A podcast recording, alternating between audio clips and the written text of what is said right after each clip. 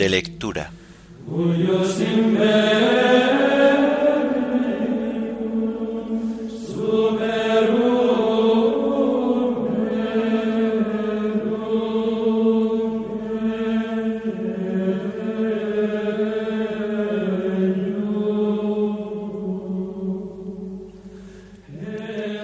Himno de laudes. En tierra extraña peregrinos. Antífonas y salmos del martes de la primera semana del Salterio. Lecturas y oración final del martes de la quinta semana del tiempo de Cuaresma.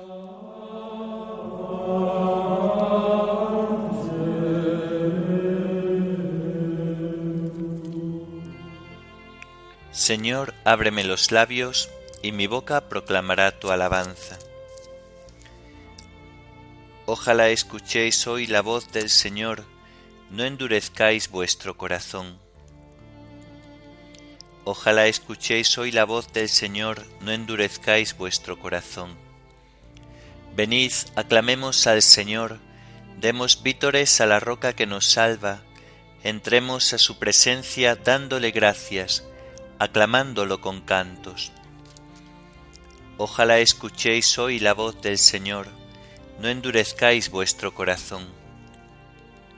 Porque el Señor es un Dios grande, soberano de todos los dioses, tiene en su mano las cimas de la tierra, son suyas las cumbres de los montes, suyo es el mar porque Él lo hizo, la tierra firme que modelaron sus manos. Ojalá escuchéis hoy la voz del Señor, no endurezcáis vuestro corazón.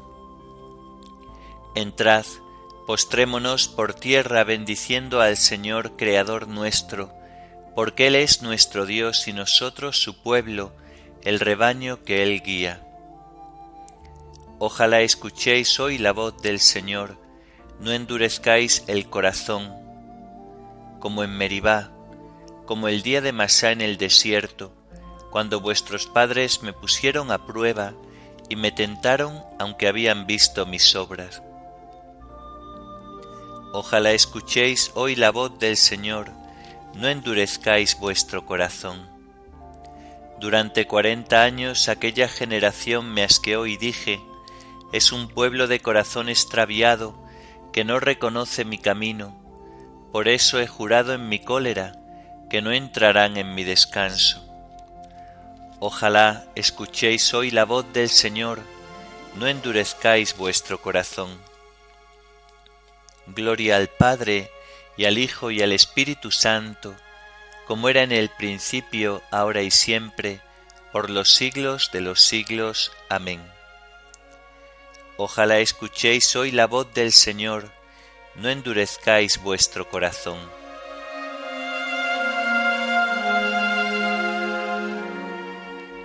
En tierra extraña peregrinos, con esperanza caminamos, que si arduos son nuestros caminos, sabemos bien a dónde vamos. En el desierto un alto hacemos, es el Señor quien nos convida. Aquí comemos y bebemos el pan y el vino de la vida. Para el camino se nos queda entre las manos guiadora la cruz, bordón que es la venera y es la bandera triunfadora entre el dolor y la alegría, con Cristo avanza en su andadura, un hombre, un pobre que confía y busca la ciudad futura. Amén. El Señor hará justicia a los pobres.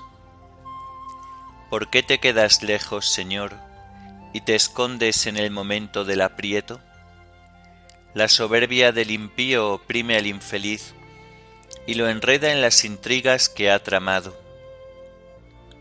El malvado se gloría de su ambición, el codicioso blasfema y desprecia al Señor.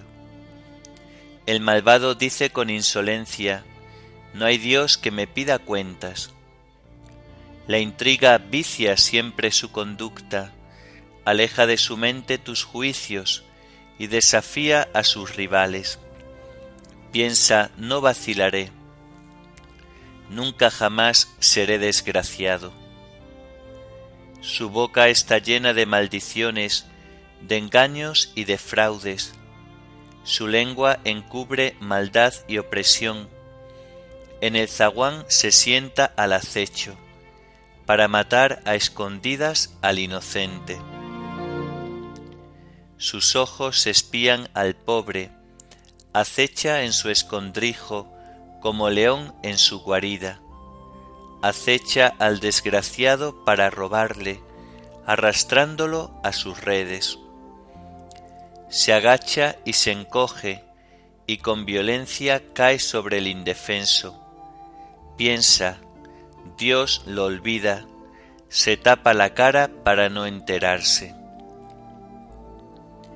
Gloria al Padre, al Hijo y al Espíritu Santo, como era en el principio, ahora y siempre, por los siglos de los siglos. Amén. El Señor hará justicia a los pobres. Tú, Señor, ves las penas y los trabajos Levántate, Señor, extiende tu mano, no te olvides de los humildes. ¿Por qué ha de despreciar a Dios el malvado, pensando que no le pedirá cuentas? Pero tú ves las penas y los trabajos, tú miras y los tomas en tus manos. A ti se encomienda el pobre, tú socorres al huérfano rómpele el brazo al malvado, pídele cuentas de su maldad, y que desaparezca. El Señor reinará eternamente, y los gentiles desaparecerán de su tierra. Señor, tú escuchas los deseos de los humildes, les prestas oído y los animas. Tú defiendes al huérfano y al desvalido, que el hombre hecho de tierra no vuelva a sembrar su terror.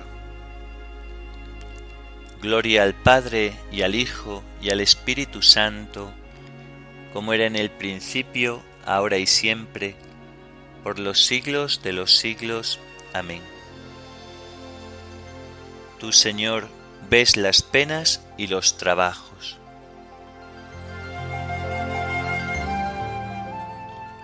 Las palabras del Señor son palabras auténticas, como plata refinada siete veces. Sálvanos, Señor, que se acaban los buenos, que desaparece la lealtad entre los hombres. No hacen más que mentir a su prójimo. Hablan con labios embusteros y con doblez de corazón. Estirpe el Señor los labios embusteros, y la lengua fanfarrona de los que dicen, Su lengua es nuestra fuerza, nuestros labios nos defienden. ¿Quién será nuestro amo? El Señor responde, por la opresión del humilde, por el gemido del pobre, yo me levantaré y pondré a salvo al que lo ansía. Las palabras del Señor son palabras auténticas, como plata limpia de ganga, refinada siete veces. Tú nos guardarás, Señor, nos librarás para siempre de esa gente, de los malvados que merodean, para chupar como sanguijuelas sangre humana. Gloria al Padre y al Hijo y al Espíritu Santo, como era en el principio, ahora y siempre, por los siglos de los siglos. Amén. Las palabras del Señor son palabras auténticas, como plata refinada siete veces.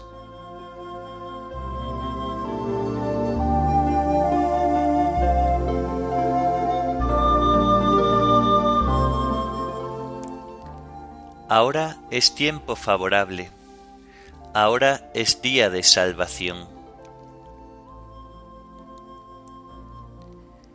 De la carta a los Hebreos. hermanos santos que compartís el mismo llamamiento celeste, considerad al enviado y sumo sacerdote de la fe que profesamos, a Jesús, fiel al que lo nombró como lo fue Moisés en la entera familia de Dios. Pero el honor concedido a Jesús es superior al de Moisés, pues el que funda la familia tiene mayor dignidad que la familia misma. Si cada familia tiene un fundador, quien lo ha fundado todo es Dios. Moisés ciertamente fue fiel como criado en la entera familia de Dios. Su misión era transmitir lo que Dios dijera. Cristo, en cambio, como hijo que es, está al frente de la familia de Dios, y esa familia somos nosotros, con tal que mantengamos firme esa seguridad y esa honra que es la esperanza. Por eso, como dice el Espíritu Santo, si escucháis hoy su voz, no endurezcáis el corazón, como cuando la rebelión, cuando la prueba del desierto, donde me pusieron a prueba vuestros padres y me tentaron, a pesar de haber visto mis obras durante cuarenta años. Por eso me indigné contra aquella generación y dije, siempre tienen el corazón extraviado, no han conocido mis caminos, por eso he jurado en mi cólera que no entrarán en mi descanso. Atención, hermanos, que ninguno de vosotros tenga un corazón malo e incrédulo que lo lleve a desertar del Dios vivo. Animaos por el contrario los unos a los otros día tras día, mientras dure este hoy, para que ninguno de vosotros se endurezca engañado por el pecado.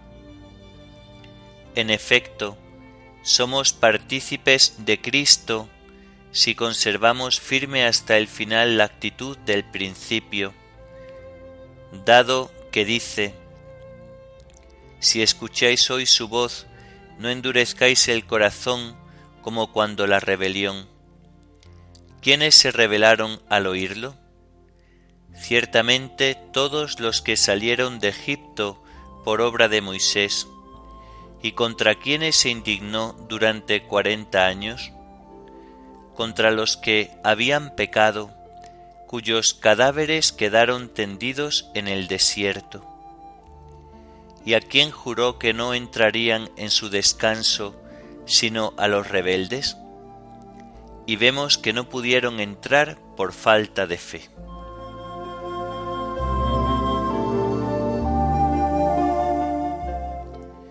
Cristo, como Hijo que es, está al frente de la casa de Dios, y esa casa somos nosotros. Cristo como Hijo que es, está al frente de la casa de Dios, y esa casa somos nosotros.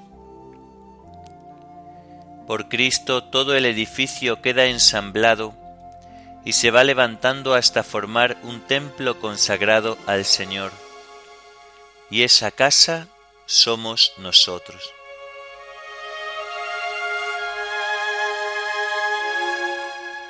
de los sermones de San León Magno Papa. Que nuestra alma, iluminada por el Espíritu de verdad, reciba con puro y libre corazón la gloria de la cruz que irradia por cielo y tierra, y trate de penetrar interiormente lo que el Señor quiso significar cuando, hablando de la pasión cercana, dijo, ha llegado la hora de que sea glorificado el Hijo del Hombre. Y más adelante, ahora mi alma está agitada, ¿y qué diré? Padre, líbrame de esta hora. Pero si por esto he venido para esta hora, Padre, glorifica a tu Hijo. Y como se oyera la voz del Padre que decía desde el cielo, lo he glorificado y volveré a glorificarlo. dijo Jesús a los que lo rodeaban. Esta voz no ha venido por mí, sino por vosotros. Ahora va a ser juzgado el mundo. Ahora el príncipe de este mundo va a ser echado fuera. Y cuando yo sea elevado sobre la tierra, atraeré a todos hacia mí. Oh admirable poder de la cruz, oh inefable gloria de la pasión. En ella podemos admirar el tribunal del Señor, el juicio del mundo y el poder del crucificado. Atrajiste a todos hacia ti, Señor, porque la devoción de todas las naciones de la tierra puede celebrar ahora con sacramentos eficaces y de significado claro lo que antes sólo podía celebrarse en el templo de Jerusalén y únicamente por medio de símbolos y figuras. Ahora efectivamente brilla con mayor esplendor el orden de los levitas, es mayor la grandeza de los sacerdotes, más santa la unción de los pontífices, porque tu cruz es ahora fuente de todas las bendiciones y origen de todas las gracias. Por ella los creyentes encuentran fuerza en la debilidad, gloria en el oprobio, vida en la misma muerte.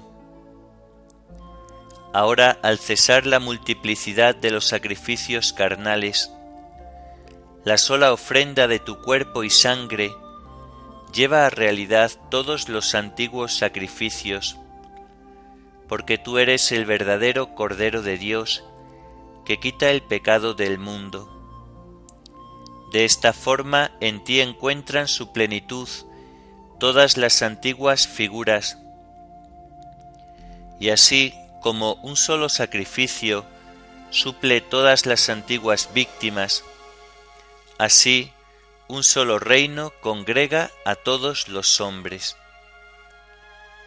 Confesemos, pues, amadísimos, lo que el bienaventurado Maestro de los gentiles, el apóstol Pablo, confesó con gloriosa voz, diciendo,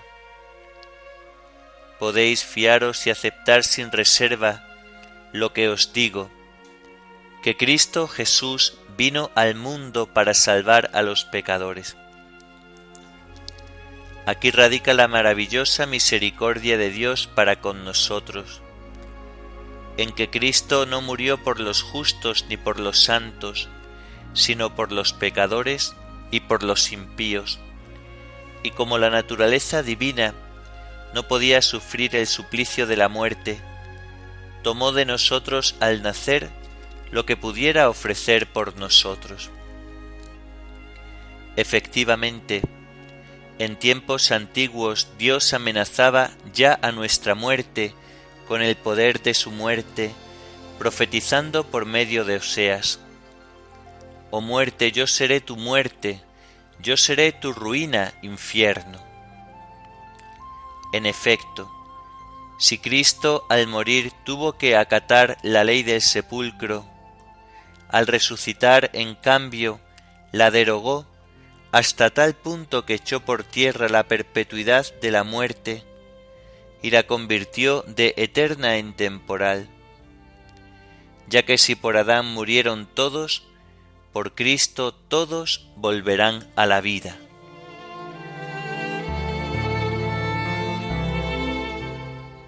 Cristo quitó de en medio el protocolo que era contrario a nosotros clavándolo en la cruz y destituyendo a los principados y autoridades, los ofreció en espectáculo público y los llevó cautivos en su cortejo. Cristo quitó de en medio el protocolo que era contrario a nosotros, clavándolo en la cruz, y destituyendo a los principados y autoridades, los ofreció en espectáculo público y los llevó cautivos en su cortejo. Cuando levantéis al Hijo del Hombre, sabréis que yo soy, y destituyendo a los principados y autoridades, los ofreció en espectáculo público y los llevó cautivos en su cortejo. Oremos. Concédenos, Señor, perseverar en el fiel cumplimiento de tu santa voluntad, para que en nuestros días crezca en santidad y en número el pueblo dedicado a tu servicio. Por nuestro Señor Jesucristo, tu Hijo, que vive y reina contigo en la unidad del Espíritu Santo, y es Dios por los siglos de los siglos. Amén. Bendigamos al Señor, demos gracias a Dios.